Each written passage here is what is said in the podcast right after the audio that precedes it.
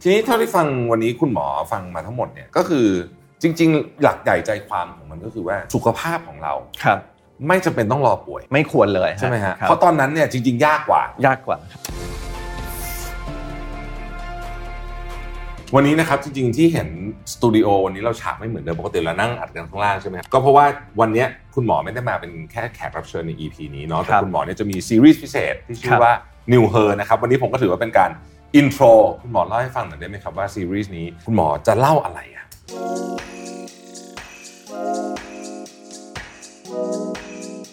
หลังจากทำรายการนิวยูมาสักพักเนี่ยนะครับผมก็สังเกตเห็นว่ามีผู้ฟังหลาย ๆ ท่านเนี่ยนะครับมาถามเรื่องเกี่ยวกับสุขภาพองค์รวมกันค่อนข้างเยอะเลยทีเดียวนะฮะ ผมก็เลยอยากจะรวบรวมคำถามเอามาแบบ mix and match กันเลยมาตอบกันในวันนี้นะครับแต่ว่าบางคำถามเนี่ยผมก็อาจจะตอบเองไม่ได้เพราะว่าส่วนตัวเนี่ยก็ไม่ใช่หมอนะฮะวันนี้ก็เลยขออนุญาตเชิญคุณหมอมาช่วยตอบคำถามกับเราเลยนะครับเพราะว่าท่านก็เป็นผู้เชี่ยวชาญที่สามารถที่จะตอบข้อสงสัยต่างๆได้และคุณหมอก็ดูโปรเจกต์เรื่องนี้อยู่ด้วยนะครับวันนี้เนี่ยได้รับเกียรติอย่างยิ่งนะครับจากนายแพทย์โอราริกมุตสิกวงศ์นะครับหรือว่าคุณหมอโอ คนดังของเรานี่เองนะครับสูตินารีแพทย์ ผู้เชี่ยวชาญด้านเวชศาสตร์การเจริญพันธุ์นะครับ แล้วจริงๆ ตอนนี้คุณหมอก็ยังทำงานอยู่ที่กรมอนามัยด้วยนะครับ ขอยินดีต้อนรับคุณหมอเข้าสู่รายการอย่างเป็นทางการนะครับ สวัสดีคุณหมอครับ สวัสดีครับหมอโอ สวัสดีครับพี่ดา ยินดีต้อนรับอีกครั้งหนึ่งนะฮะ ฮะ เราก็ไม่ได้เจอกันสักพักหนึงแล้วเนาะ ใช่ใช่ใช่ครับ หายกันไประยะหนึ่งนะครับ วันนี้จริงๆ อยากจะมาชวนคุยเรื่องทั่วๆ ไปแหละฮะหมอโอช่วงนี้ก็เป็นช่วงที่ผมคิดว่าเรื่องของการรักษาสุขภาพก็เป็นสิ่งที่ทุกคนให้ความสำคัญเนอะเรา ครั ก็ บ เห็นแล้วว่าการมีสุขภาพที่ดีเนี่ยเรียกว่าแหมมันสำคัญแทบจะเรียกว่ามากกว่าทุกอย่างเลยเนาะ ใช่ครับ ใช่ไหม พี่ ค ค รั รั บบ คุณหครั ม บ อทีนี้เราก็อยากจะมาเป็นหมวดหมวดก่อนนะฮะวันนี้จะชวนคุยหลายเรื่องเลย เอาหมวดแรกก่อนนะฮะคุณหมอหมวดไลฟ์สไตล์ของผู้คน ครับ อ่าซึ่งก็เป็นต้นเหตุใช่ไหมครับของโรคจำนวนมาก หรือจะว่าไปก็เป็นต้นเหตุของความแข็งแรงของร่างกายเหมือนกัน ใช่แล้ว ขึ้นอยู่กับว่าครับเราทำยังไง ครับ ใช่ไหมฮะเอาเจาะไปที่เรื่องของอาหารก่อนดีกว่าคุณหมอ ครับ ในทางการแพทย์เนี่ยเราเวลาเราพูดถึงอาหารเนี่ยนะครับการดูแลสุขภาพที่ดี คนทั่วๆไปอย่างเราเราๆเนี่ยต้องคอนเซิร์นประเด็นอะไรบ้างครับเกี่ยวกับอาหาร ครับ ก็ต้องบอกงี้อาหารเนี่ยในคอนเซปต์สมัยก่อนนะเราบอกเลยอาหารเป็นยานะ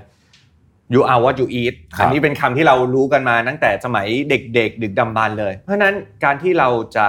แข็งแรงหรือว่าจะป่วยเนี่ยอาหารเนี่ยนะครับเป็นเป็นปัจจัยที่สำคัญมาก เพราะฉะนั้นเราต้องกินให้ปริมาณที่ดี คุณภาพที่ดี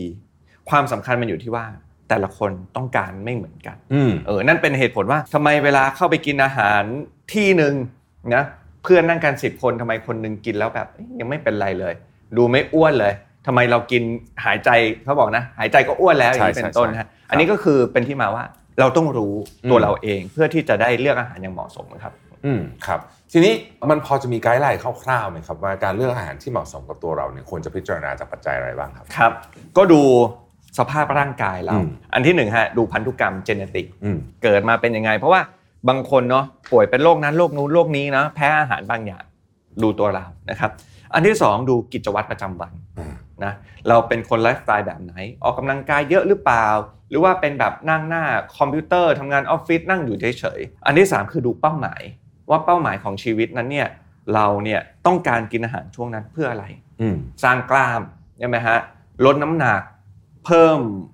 น้ำหนักแต่ละคนไม่เหมือนกันเลย นี่คือปัจจัยที่ต้องเอามาใส่ในสมการ และค่อยย้อนกลับไปว่าเราต้องกินอะไรบ้างครับ ครับอาหารเนี่ยเป็นของที่เรากินอยู่ทุกวันเนี่ยนะฮะแต่ว่าพอมันแล้วมันเกี่ยวข้องกับโรคที่มันเกิดขึ้นกับตัวเราทีหลังเนี่ยยังไงครับ ครับต้องบอกงี้การที่เราได้รับอะไรมากเกินไป อืม หรือว่าน้อยเกินไป มันส่งผลกับร่างกาย ยกตัวอย่างฮะถ้าสมมุติว่าเราทานคาร์โบไฮเดรตมากเกินไปเนาะเปลี่ยนเป็นน้ำตาลสะสมในร่างกาย แน่นอนแล้วก็น้ำหนักเพิ่มขึ้นนะครับนะมันก็เป็นที่มาของโรคต่างๆนะเบาหวานเป็นต้นอากลับมาที่ไขมันแล้วกันมันก็เหมือนกันฮะเยอะเกินไปเราก็เป็น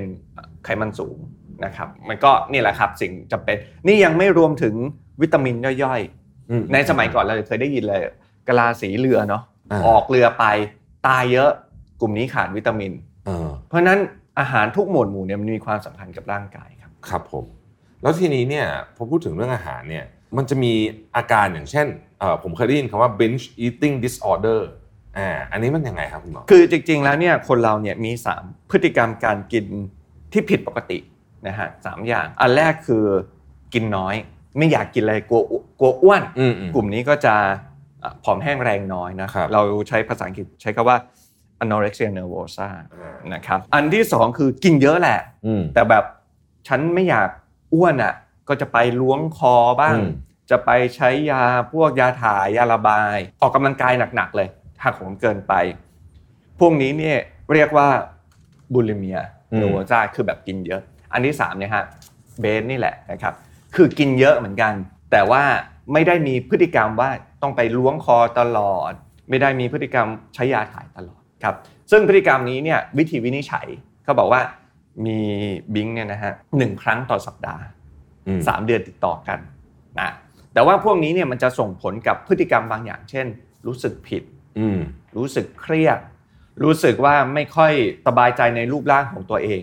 ครับ ก็พบพบมากที่สุดในทั้งหมด 3 กลุ่มที่เล่ามาเมื่อกี้นี้ครับ อืมโลกยุคใหม่ของเราในตอนนี้อุตสาหกรรมอาหารที่เรียกว่าเราก็ต้องผลิตมาฮะเพื่อให้เพียงพอต่อจำนวนประชากรที่เพิ่มขึ้นอย่างมโหฬารเนี่ยนะฮะเทียบกับยุคสักร้อยปีที่แล้วนะหมอ ครับ นะมันส่งผลต่อคุณภาพชีวิตของเราด้วยไหมครับ อาหารที่มันแปรรูปเยอะๆอาหารที่มาจากโรงงานอุตสาหกรครั ร บ ม อันนี้เนี่ยเป็นเรื่องที่เขากำลังทำวิจัยกันเยอะพอสมควร อืม นะครับว่าอาหารณปัจจุบันส่งผลทำให้เกิดโรคอะไรบ้าง โอ้น้ำตาลนี่ชัดเลย มีคนพูดเยอะจนเป็นกฎหมายนะในบางประเทศเนาะมีภาษีน้ำตาลนะครับ เพราะว่าเรารู้ว่าเฮ้ยการบริโภคน้ำตาลเยอะเกินไปไม่ดี และเราเออกมาเป็นกฎหมายรวมถึงภาษีด้วยนะครับนี่ยังไม่รวมถึงเนื้อแดง อืม ที่หลาย ๆ คนพูดถึงว่าเอ้ยกินเนื้อแดงมันจะเป็นอาหารมะเร็งนะ คือมีคนสนใจเพิ่มมากขึ้น แต่ว่าข้อมูลก็ยังไม่ชัดนะครับ แต่ว่าน้ำตาลเนี่ยชัดสุดครับ และอีกหน่อยก็อาจจะมีข้อมูลพวกนี้ออกมาใหม่ได้เรื่อยๆถูกไหมคุณหมอ ใช่ครับ จะเยอะขึ้นเรื่อย ๆ ฮะ อืม เพราะเพราะเดี๋ยวนี้การเก็บข้อมูลเราดีขึ้น เรามีเทคโนโลยีมี IoT มี Big Data ครับ ถ้าเปรียบเทียบเรื่องของข้อมูลทางการแพทย์กับคำแนะนำเกี่ยวกับทางการแพทย์เนี่ยก็ทำให้ผมอดนึกถึงเรื่องหนึงไม่ได้นะก็คือเรื่องบุหรี่ ครับ ในอดีตใช่ไหมฮะ ครับ ห้าสิบปีที่แล้วนี่บุหรี่เ คือความเท่ คือความเท่แล้ว ครั ก็ บ ไม่ได้มีใครบอกว่าอันตรายด้วย ใช่ครับ แต่ว่ามันก็ค่อยๆวิวัฒนาการมาจนกระทั่งวันหนึ่งเรารู้แล้วว่ามันอันตรายมาก ใช่เพราะว่าตอนเริ่มต้นเราก็ไม่มีข้อมูลเนาะว่าเฮ้ยสูบบุหรี่แล้วจะเป็นความสัมพันธ์กับโรคมะเร็งอ่าแต่พอเก็บข้อมูลอ้าวเฮ้ยมันมีความสัมพันธ์กันเพราะฉะนั้นก็มาออกกันน้ำตาลเหมือนกันครับพี่ทับครับ กำลังอยู่ในช่วงที่ หรือว่าจริง ๆ มีหลักฐน เรา พอสม เรา คว รู้ ละ ข้อมูลแล้วฮะนั่นเป็นเหตุผลว่าเฮ้ยทำไมเราถึงมีกฎหมายเหล่านี้ออกมา อืม แล้วเนี่ยในฐานะทำงานอยู่ในกรมอนามัยเนี่ยนะฮะ ครับผม เราก็จะมีข้อมูลว่าเด็กไทยอ้วนเยอะขึ้นเรื่อย อ่า ๆ จนมีโปรเจกต์ที่ชื่อว่าเด็กไทยไม่กินหวาน อืม เพราะว่านอกจากเรื่องของร่างกายแล้วฮะมีปัญหาเรื่องของฟันด้วย แล้วพวกนี้เนี่ยเป็นเหมือนกับต้นตอความเจ็บป่วยในอนาคตของเด็กครับอืม เช่นเบาหวานประเภทสองแบบนี้เป็นต้นใช่ไหมฮะ อ่าใช่ครับใช่ อืมอืมอืมอืมอืมทีนี้เราพูดถึงอาหารหลักๆ ที่เรานึกถึงกันแล้วก็จะเป็นพวกอาหารพวกโปรตีนแป้งไขมันอะไรอย่างนี้เนี่ยนะครับ ครับ แล้ววิตามินนะฮะคุณหมอ วิตามินที่คุณหมอพูดไปนิดหนึ่ง ครับ ว่าสำคัญเหมือนกันแต่ว่า ครับ รู้สึกว่าวิตามินเนี่ยคนก็อาจจะไม่ค่อยรู้ว่าเอ๊ะฉันจะต้องยังไง ครับ กินอะไรถึงจะเพียง ครั พ บ อ ครับโดยส่วนตัวเนี่ยเรื่องของวิตามินเนี่ยมีความยาก อ่า เหตุผลเพราะว่าข้อมูลที่เรามีเนี่ยคือมี requirement ต่อวัน ครับ อันเนี้ยเรามีข้อมูล อืม คำถามคือเราไม่รู้ว่าวันหนึ่งเนี่ยเรากินข้าวกินผักกินข้าวมันไก่กิน มันมีวิตามินเท่าไหร่ อ่า นะครับ แล้วเราขาดอยู่เท่าไหร่ อืม นะครับนั่นเป็นที่มาว่าเฮ้ยพอเวลาไปในบางคลินิก บางโรงพยาบาลเขาถึงเช็ควิตามินว่าเฮ้ยคุณขาดวิตามินนั่นนู่นนี่หรือเปล่า วิตามินที่จำเป็นจำเป็นละกันที่ผมดูคนไข้คือวิตามินดีด็อก D-Doc นะครับดีด็อกที่ได้จากแสงแดดนะฮะ ฮะ วิตามินดีด็อกนี่มีได้จากสองแค่สองทางแค่นั้นเอง ครับ อได้จากแดดกับได้จากการกิน อืม อ่ะคนไทยขาดเป็นส่วนใหญ่ อ๋อ คนทั่วโลกก็ขาดอย่างผมเนี่ยได้ 19ฮะค่าปกติเอา30 อืม เพราะว่าไม่ค่อยได้โดนแดด ก็สิ่งจำเป็นคืออ่ะไม่ออกไปโดนโดนแดดก็ต้องหาวิตามินเสริมเข้ามา จะเสริมจากอาหารก็ได้นะครับ หรือว่าถ้าดูแล้วอาหารที่เรากินอยู่ มีไม่พอก็ต้องกินเป็นเป็นยาครับเป็นวิตามินเสริมแล้วกันไม่ได้เป็นยาครับ อืมก็คือแต่ว่าดีดีที่สุดก็คือว่าพยายามออกไปอยู่กลางแดด ใช่ครับ ประมาณครึ่งชั่วโมงแหละแบบนี้ไหมคุณหมอ ใช่ครับ อ่า แต่ว่าตามข้อมูลเนี่ยของประเทศไทยเนี่ย แดดมันร้อนฮะเขาให้ไปตอนเที่ย งหรือสิบโมงอย่างเงี้ยไปถึงนี่ก็แบบต้องทากันแดดเต็มที่เนาะกลัวหน้าเป็นฝ้า ใช่ใช่กลายเป็นว่าประเทศเราซึ่งเป็นประเทศที่แดดจัดมาก แต่ว่ามีคนขาดวิตามินดี ใช่ครับ ซึ่งมันจะนำมาสู่โรคต่างๆ หลาย ๆ โรคนะ เช่น เรื่องของโรคภาวะกระดูกพรุนนะครับ โรคกล้ามเนื้อไม่ค่อยมีแรง ซาโคพีเนียอย่างเงี้ยครับ ครับผมครับผม พอพูดเรื่องหลักๆของอาหารไปแล้วเนี่ย ครับ ผมคิดว่าอีกเรื่องหนึ่งที่มีคนยุคนี้พยายามเยอะเลยในกา ครั ร บ เปลี่ยนสิ่งที่เรียกว่าไลฟ์สไตล์นะครับ ใช่ไหม ครับครับ เขาบอกว่าไลฟ์สไตล์ change เนี่ยคือการป้องกัน ครับ อ่า ใช่ ไปหาคุณหมอไปขอยาลดความดันอันนั้นคือ ปลายทาง ตายละ ครับ ใช่ไหมฮะจริง ๆ เริ่มต้นต้นทางดีกว่า ใช่ ถู ไหมฮะกต้องฮะตอนนี้เนี่ยผมยังบอกว่าของทางกรมอนามัย ครับ นะครับแล้วก็ประเทศไทยด้วยแพทยสภาเนี่ยเรามีหลักสูตรหลักสูตรหนึ่งที่เรียกว่าไลฟ์สไตล์เมดิซินคือต้องจบหมอก่อนนะฮะหกปี ครับ แล้วก็มาเรียนต่ออันเนี้ยสามปี อืม นะครับภาษาไทยเราใช้คำว่าเวชศาสตร์วิถีชีวิต อืม ซึ่งมีทั้งหมด 6 พิลล่า6เรื่อง ครับ เรื่องแรกคือเรื่องอาหารฮะ อ่าอืม อันที่ 2 คือการออกกำลัง อืม อันที่ 3 คือการนอน ครับ อันทีสี่4 คือเรื่องของความเครียด อืม อันที่ 5 คือเรื่องของความสัมพันธ์ relationship อืม และอันที่ 6 คือเรื่องของ substance พวกบุหรี่แอลกอฮอล์อะไรพวกเนี้ยนะครับ ที่สำคัญคือพวกนี้เนี่ยเราปรับให้เข้ากับวิถีชีวิตของเขา ผมยกตัวอย่างเช่น มีเรื่องของการนอนใช่ไหมแต่ถ้าคนที่เข้ามารับการรักษาเป็นคุณพยาบาลต้องทำงานเข้ากะ อืม เราก็จะไม่บอกว่าพี่ไปนอนสี่ทุ่มถึงหกโมงเช้านะฮะเพราะว่าชีวิตเขาทำไม่ได้ อืม เราก็ต้องหาว่า เอ๊ะ แล้วอย่างนี้เนี่ยเราจะเปลี่ยนไลฟ์สไตล์ของเขายังไง เราจะปรับยังไงให้ดีที่สุด เทียบกับชีวิตของเขา หรือว่าเรื่องของความเครียด สิ่งที่คุณหมอจะสั่งจ่ายเนี่ยนะครับ เราบอกแล้ว การที่คนเราคอนเนคกับธรรมชาติได้ มันช่วยลดความเครียด อืม เราก็จะจ่ายเป็น อ๋อ บัตรเข้าอุทยานแห่งชาติ ออกไปเดินสัมผัสป่าอย่างนี้เป็นต้น นี่คือการปรับไลฟ์สไตล์ แล้วก็ที่สำคัญเน้นย้ำฮะ นี่คือหลักสูตรที่รับรองเนาะ โดยแพทยสภา แล้วก็จัดทำโดยกรมอนามัยครับ เรียกว่าเป็นการป้องกัน ถูกต้องฮะ อันนี้คือให้คนดีไม่กลายเป็นคนป่วย ซึ่งง่ายกว่าจริง ๆ แล้วใช่ไหมคุณหมอ ถ้าปรับได้ง่ายกว่าฮะ เออเพราะป่วยแล้ ปั ว ญหาคือมันปรับยาก ปรับยากปรับยากปรับยาก อาหารนะฮะแน่นอนเราคุยกันแล้วอาหารสำคัญมาก ออก ครับ กำลัง ออกกำลัง ออกกำลังเนี่ยก็มีคนถามว่าเอ๊ะมันต้องขนาดไหนคุณหมอถึงเรียกออกกำลังเพียงพอ คืออ่ะถ้าตามข้อมูลที่ WHO บอกใช่ไหมครับ ก็ 150 นาทีต่อสัปดาห์ อืม และเดี๋ยวนี้เนี่ยเขาบอกว่าเอาเลขรวมแล้ว ไม่ต้องวันละครึ่งชั่วโมงก็ได้ บอกว่าวันหนึ่งหนึ่งชั่วโมงก็ได้ ขอให้โดยรวมเนี่ย150 นาที อันนี้ก็สามารถช่วยได้ อันนี้เป็นมินิมัม ใช่ครับ มินิมัม แต่ว่าที่สำคัญที่สุดก็ต้องกลับมาว่าเราอยู่ในช่วงชีวิตไหน อืม เด็กอาจจะเป็นรูปแบบหนึ่งวัยรุ่นรูปแบบหนึ่งผู้สูงอายุรูปแบบหนึ่งเผื่อมีผู้สูงอายุฟังอยู่ด้วยนะการออกกำลังกายในผู้สูงอายุเนี่ยเราต้องออกทั้งแอโรบิก อืม แอนแอโรบิก ครับ นะครับบาลานซ์บาลานซ์นี่สำคัญมากนะครับเพราะว่าคนผู้สูงอายุเนี่ย อืม เวลาเจ็บป่วยคือเขาล้มฮะแล้วมี อืม นั่นนู่นนี่หักเพราะฉะนั้นบาลานซ์สำคัญมาก และสุดท้ายคือความยืดหยุ่นของร่างกาย อืม ดังนั้นต้องออกให้ครบสี่ขานี้ครับอืม แอโรบิกเนี่ยก็คือพวกคาร์ดิโอถูกไหมครับคุณหมอ ใช่ใช่ใช่ อ่า ครับ เดินวิ่งจริง ๆ เดินก็ถือว่าใช้ได้ใช่ไหม ใช้ได้ครับใช้ นะ ได้ แต่ต้องเดินให้หัวใจเต้นเร็วขึ้นสักนิดหนึ่งนะฮะ ไม่ไม่ไม่ไม่ทอดน่องเกินไป อ่าใช่เดี๋ยวนี้มีคอนเซปต์อีกอันหนึ่ง อ่า คือเขาเรียกว่านับการใช้ชีวิตประจำวันอะเป็นการออกกำลังกายร่วมด้วย เช่น กวาดบ้านถูบ้าน อืมอืม แต่ว่าจำนวนชั่วโมงในการทำหรือกิจกรรมเนี่ยมันอาจจะเพิ่มขึ้นกว่าปกตินิดหนึ่งครับ ครับผมแอนแอโรบิกก็คือพวกเวทเทรนนิ่งพวกนี้ ใช่ครับ อ่าย เว ก ทเท ข ร อน ง นิ่ง ยกของ ไม่ไม่ไม่แอนแอโรบิกคือไม่ไม่ใช้ออกซิเจนใช่ไหมคุณหมอ ใช่ครับใช่ใช่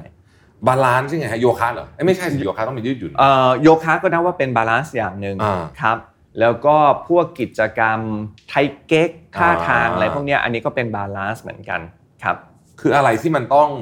จัดระเบียบร่างกาย ใช่ครับ เพื่อให้เราไม่ล้ม ใช่ครับ ณหมอ ใช่ใช่ใช่ ผม เหมือน เคย แบบยืนขาเดียวอะไรอย่างเงี้ยครับ ผมเคยได้ยินว่าผู้หลักผู้ใหญ่เนี่ยที่อายุเยอะๆเนี่ย ครับ ถ้าล้มไปทีหนึ่งนี่มีโอกาสเสียชีวิตเลยได้ไหม คื ห อ มายถึงว่าพอติดเตียงมานานๆ ใช่ครับ มีข้อมูลนะฮะบอกว่าถ้าสมมติข้อสะโพกหักนะฮะ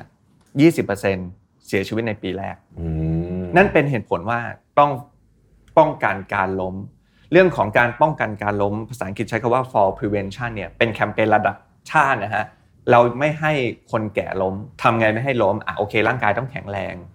ตาต้องดีฮะ อ๋อ เพราะว่า ใช่ บางที ใช่ เขาสะดุด ออลืมนึกถึงเรื่อง ครั นี้ บ ไปเลย แล้วก็ในบ้านเนี่ยก็ต้องไม่ให้มีสเต็ปให้สเต็ปให้น้อยที่สุดนะครับเพราะว่าเขาขึ้นมาเยอะอีกอันหนึ่งที่คนไม่ค่อยได้พูดถึง คือยาที่ผู้สูงอายุทาน ยาบางตัวมันตีกันแล้วทำให้ง่วง หรือว่าการเข้าห้องน้ำตอนกลางคืนอย่างเงี้ย อืมอืม ไฟต้องอยู่ใกล้ ๆ มือหน่อย เห็นเลยในบางคอนโดมิเนียมนะในบางบ้านนะ ผู้สูงอายุลุกขึ้นปุ๊บ ขาจะถึงพื้นเนี่ย ไฟทางเดินขึ้นแล้วแฟบเรียบร้อย อันนี้คือใช้เทคโนโลยีช่วย ม หรือว่าบอกว่าโอเค ถ้าห้องน้ำอยู่ไกลนะ เอาคอมฟอร์ตร้อยมาอยู่ห้องนอนเลย เพราะว่าดีกว่าล้มนะครับ เพราะว่าลมนี่อันตรายมากจริง มากจริง ๆ ๆ ครับ อืม หรือว่าอย่างของรับสร้างบ้านเนี่ยครับพื้นเนี่ยเขาจะมีพื้นที่แบบ ล้มแล้วไม่ค่อยหัก อืม มีอย่างนั้นนวัตกรรมสำหรับผู้สูงอายุ อันนี้เป็นเทคโนโลยีสมัยใหม่ ใช่ครับ ซึ่งเราจะเห็นออกมาเยอะขึ้นเรื่อยๆนะเพราะว่าเดี๋ยวนี้เอ่อผู้สูงอายุก็เพิ่มขึ้น โอ้โหของประเทศไทยนี่เกิน 25%แล้ว อืม เข้าสู่สังคมผู้สูงอายุครับ ครับผมครับอ๋ออันนี้ก็บาลานซ์นะฮะและยืดหยุ่นนะคุณหมอยืดหยุ่นนี่คือยังไงฮะ ยืดหยุ่นก็เหมือนกันฮะเอิ่มโยคะก็ทำได้ อืม นะครับ ไทยเก๊กลำกระบองนะครับพวกนี้ยืดหยุ่นได้หมดครับ อืม เหมือนอย่างนี้ ถ้าสมมติว่าพี่ทับเห็นคนที่แข็งแรงมากๆเนาะ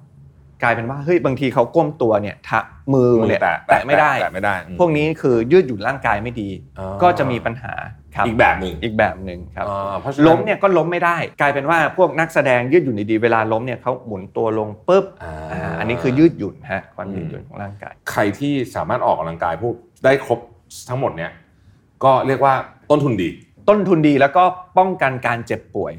ได้ครับ ป้องกันการเจ็บป่วยแล้วก็ทำให้สุขภาพจิตดีด้วยไหมหมอ อ่านโอ้โหแน่นอนฮะคือมันคอนเน็กกันหมดนะ อืม เวลาเราเหงื่อออกร่างกายหลั่งเอนโดรฟินอะไรพวกเนี้ยครับ อืม มันก็มีความสุขครับอืมจิตใจก็สบาย เรื่องปัญหาใหญ่ต่อมาที่สุดปัญหาชีวิตใหญ่สุดของมนุษย์ยุคนี้คือเรื่องนอนทำไมคนยุคนี้มีปัญหาเรื่องนอนเยอะ ผมก็มีเหมือนกัน ผม ผมก็มีฮะสามคืนที่ผ่านมานี่ไม่มีวันไหนถึง 5 ชั่วโมงเลยเ ทำไมอะหมอทำไม ผมคิดว่ากิจกรรมเราเปลี่ยนไป อืม กับในอดีตนะเมื่อก่อนมันก็ต้องพึ่งพระอาทิตย์อย่างเดียว อ่า นะครับไฟฟ้าไม่มีแปลว่าค่ำปุ๊บก็ต้องนอนปั๊บ อืม พอมาสู่ยุคปฏิวัติอุตสาหกรรม มีหลอดไฟทำงานได้ตลอด มาถึงอีกยุคนี้ยุคอินเทอร์เน็ต 24/7 เราสามารถเซิร์ชข้อมูลได้ตลอด แล้วก็พวกซีรีส์ต่างๆเนาะมาแย่งเวลานอนเรา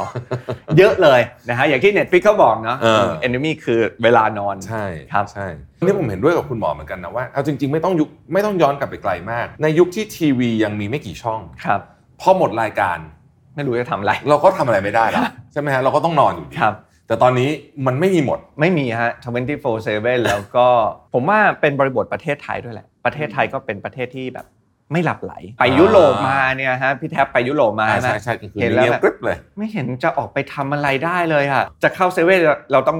ยังต้องไปรีบเข้าเลย รีบซื้อของกลัวเขาปิดร้าน อืม ใช่ไหมพอกลับถึงบ้านก็ไม่มีอะไรทำ อืม สุดท้ายมันก็ก็พักผ่อนก็ได้นอนครับ ครับ แต่ว่าสังคมทางตะวันออกแล้วกันในประเทศกำลังพัฒนา รูปแบบชีวิตมันจะเป็นอีกแบบหนึ่งเพราะว่าเราทำงานแลกกับรายได้ มันก็เลยต้องต้องเหมือนกับหนูถีบจากวิ่งอยู่ตลอดเวลาครับอืม บลูไลท์จากจอต่าง ครัๆบเกี่ยวไหมฮะรบกวนการนอน มีมีข้อมูลเลยฮะอ่ามีอาจารย์ท่านหนึ่งเนาะเป็นอาจารย์เอ่อคุณหมอระบบประสาทนะครับ บอกตัวเลขอันหนึ่งน่าสนใจ 3 2 1 อยากทำให้นอนให้ดี ให้มี 3 2 1 คือไม่กินอะไรก่อนนอนเป็นเวลา 3 ชั่วโมง โอเค ไม่ดื่มอะไรก่อนนอนเป็นเวลา 2 ชั่วโมง อืม แล้วก็ไม่ใช้ iPad โทรศัพท์ คอมพิวเตอร์ 1 ชั่วโมงก่อนนอน จะทำให้การนอนดี นี่คือเรื่องของอ่าสุขภาวะการนอนสำคัญมาก ๆ ครับ ตอนนี้ผมก็พยายามลดการใช้นะฮะ ก็มีหนังสือเนาะอ่านหนังสือแทนหรือว่าอ่านไอ้ตัว e-reader แทน ปัญหาฮะ คือพอไถติ๊กตอกไปเนี่ยนะ มันเพลินจริง สิเพลินเพลิน ผมจำไม่ได้แล้วใครบอกว่าเราอยู่หน้าจอเนี้ยหนึ่งคน แต่มีคนอีกเป็นพันคนเนาะกำลังสร้างอัลกอริทึมให้เราอยู่ติดหนึบกับหน้าจอนี้ อืม เราคนเดียวสู้เขาพันคนไม่ได้ เพราะฉะนั้น อืม จิตใจเราต้องเข้มแข็งจริงๆ ครับอืม จริงครับเห็นด้วยเห็นด้วย ครับ แล้วก็ผมว่าตอนนี้คนจำนวนมากเนี่ย เรียกว่าทำงานมาเหนื่อย ครับ ๆอยากพักผ่อนเพครับ ให้เพลิดเพลิน ครับ มือถือเป็นช้อยส์ที่หนึ่งเลยนะ ซึ่งผมคิดว่าอันนี้เนี่ยเป็นหน้าที่ของ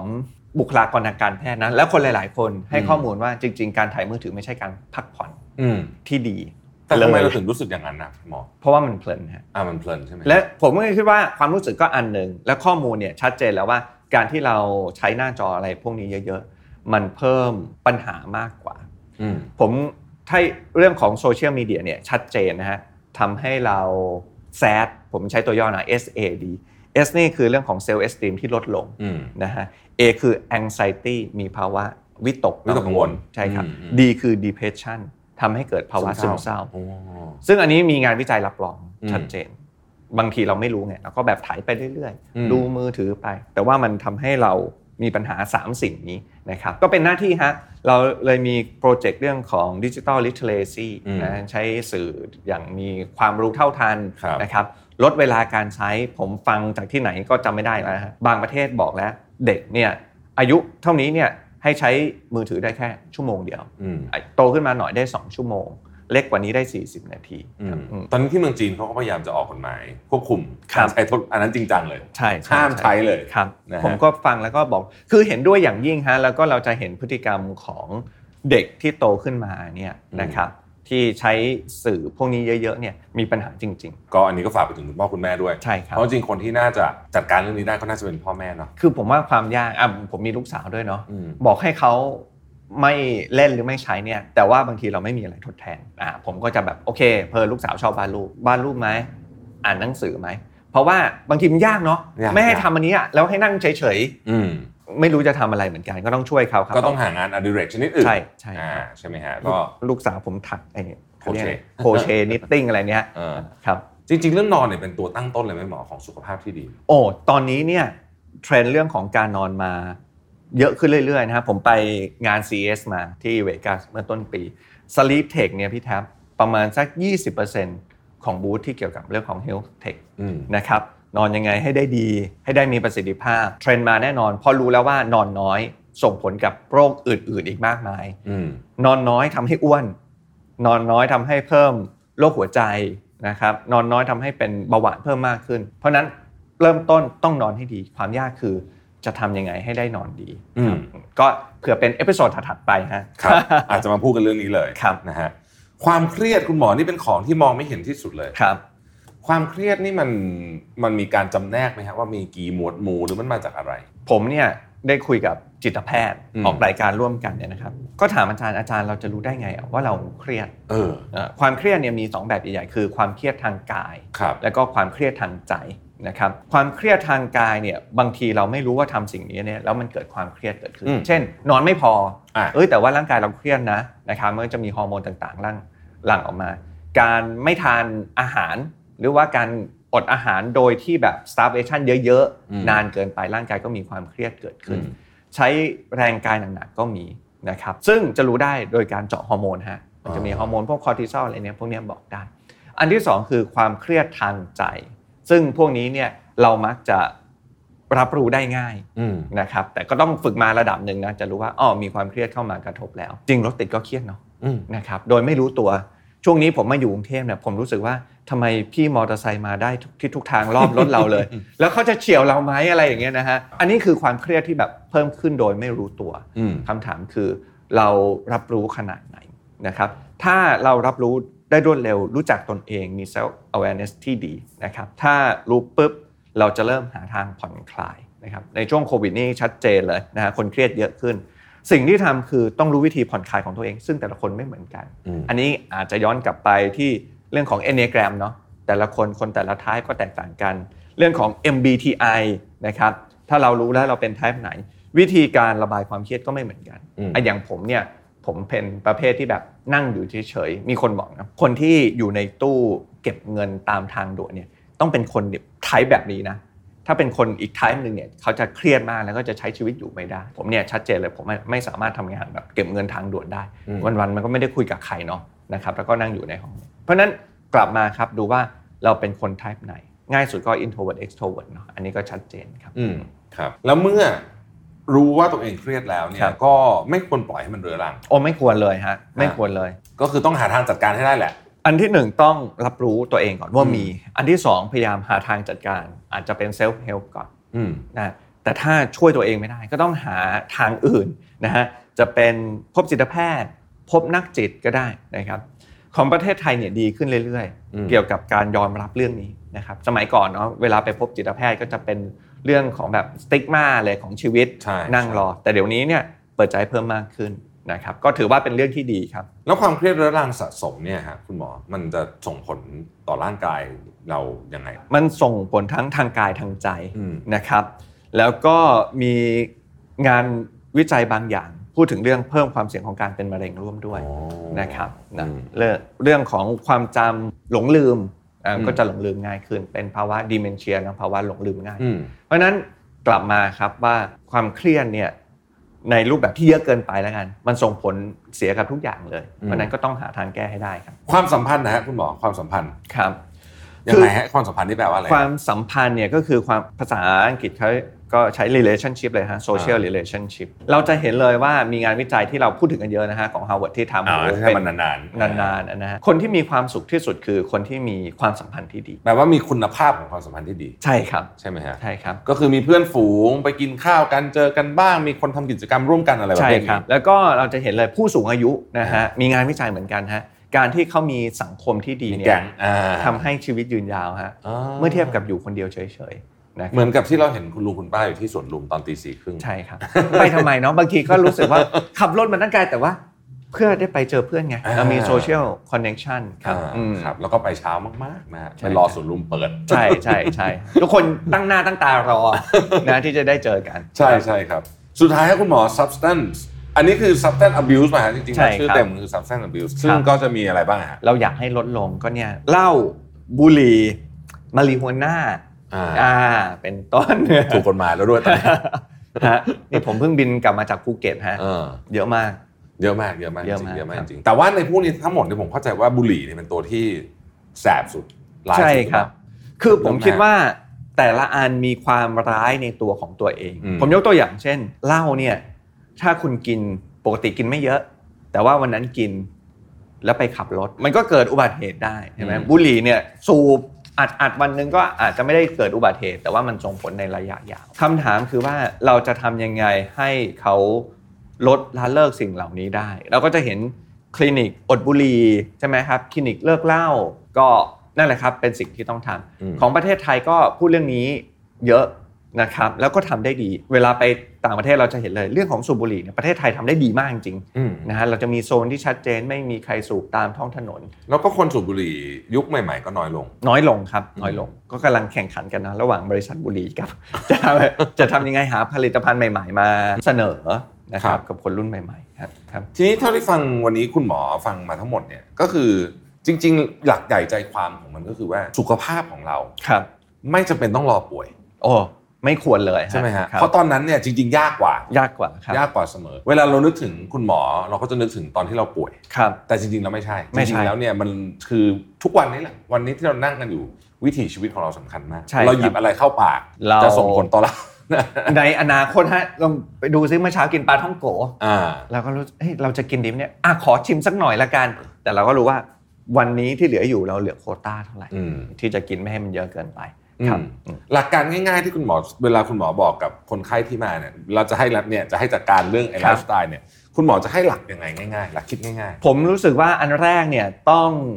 มีเป้าหมายก่อน ๆ อืม นะครับว่าเราทำสิ่งเหล่านี้เนี่ยไปไปเพื่ออะไรนะครับ ให้เรามีสุขภาพดีที่ดีนะ อืม เราจะได้ไปเที่ยวได้นะ อืม อย่างแข็งแรงนะมีชีวิตยืนยาวเอ่ออยู่กับลูกยาวๆนะอยู่กับหลานยาวๆนะครับ อันเซตโกแล้วอันที่สองฮะมาดูว่าเอ้ยแล้วระหว่างวันระหว่างชีวิตช่วงเนี้ยเราจะต้องทำอะไรบ้าง เรื่องของความตระหนักรู้สำคัญที่สุด ส่วนกระบวนการขึ้นอยู่กับแต่ละคน แล้วผมเชื่อว่า พอเขามีความตระหนักรู้และเขาให้ความสำคัญเนี่ยส่วนความรู้เดี๋ยวเขาจะไปหาเพิ่มได้เอง อืม ครับ ครับผมอ่าวันนี้นะครับจริงๆที่เห็นสตูดิโอวันนี้เราฉากไม่เหมือนเดิมปกติเรานั่งอัดกันข้างล่างใช่ไหมค ครั รัคุบบณหมอก็เพราะว่าวันเนี้ยคุณหมอไม่ได้มาเป็นแค่แขกรับเชิญใน EP นี้เนาะแต่ ครับ คุณหมอเนี่ยจะมีซีรีส์พิเศษที่ชื่อว่า New Her นะครับวันนี้ผมก็ถือว่าเป็นการอินโทรนะ ครั ฮะ บ มาแนะนำซีรีส์นี้ด้วยกับคุณหมอคุณหมอเล่าให้ฟังหน่อยได้ไหมครับว่าซีรีส์นี้คุณหมอจะเล่าอะไรอ่ะ ครับอ่าคือโดยส่วนตัวเนาะผมเป็นหมอสู ครับผม อ่าดูผู้หญิงนะครับแล้วก็อยากพูดเรื่องของผู้หญิงผู้หญิงนะครับ ให้เข้าใจง่ายนำไปปฏิบัติได้จริง อืม นะครับเอ่อเพราะว่าบางทีเข้าใจยากนะครับ ปฏิบัติไม่ได้ สรุปว่าไม่ได้อะไรเลยนะก็เลยเป็นที่มาของซีรีส์นี้นะครับ แล้วก็จะเริ่มต้นโดยเน้นโรคในวัยทำงานก่อนนะครับแล้วก็บอกมีวัยท้องกับวัยทอง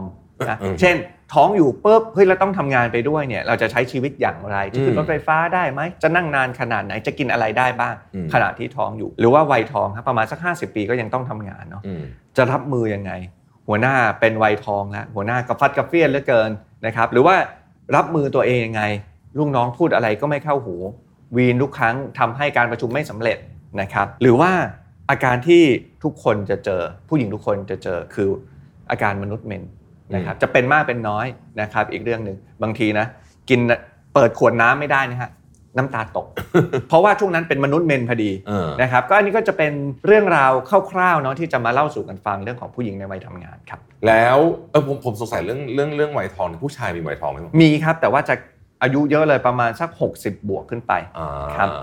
โอเค ก็ติดตามกันน่าจะมีดีเทลเลยเนาะเช่นแบใช่ครับ บ ว่าจะต้องทำยังไง อาจจะมีคำถามที่เดี๋ยวเราอาจจะให้ทางทีมงานรวบรวมคำถามมาเผื่อคุณหมอด้วยเช่นเอ่อเป็นวัยทองต้องกินฮอร์โมนหรือเปล่าอะไรแบบ อ่า นี้นะฮะ โอ้ยินดีฮะยินดี นะฮะอะคบ ไรแบบนี้เป็นต้น ครับ เนี่ยนะครับ ครับ ก็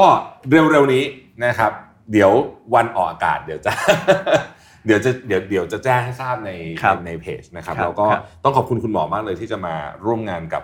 รายการใหม่ของเรานะครับ ก็สำหรับวันนี้นะครับเอ่อใครอยากจะทิ้งคำถามกับคุณหมอไว้ล่วงหน้านะฮะสามารถอินบ็อกซ์เข้ามาได้เลยนะครับ แล้วก็เดี๋ยว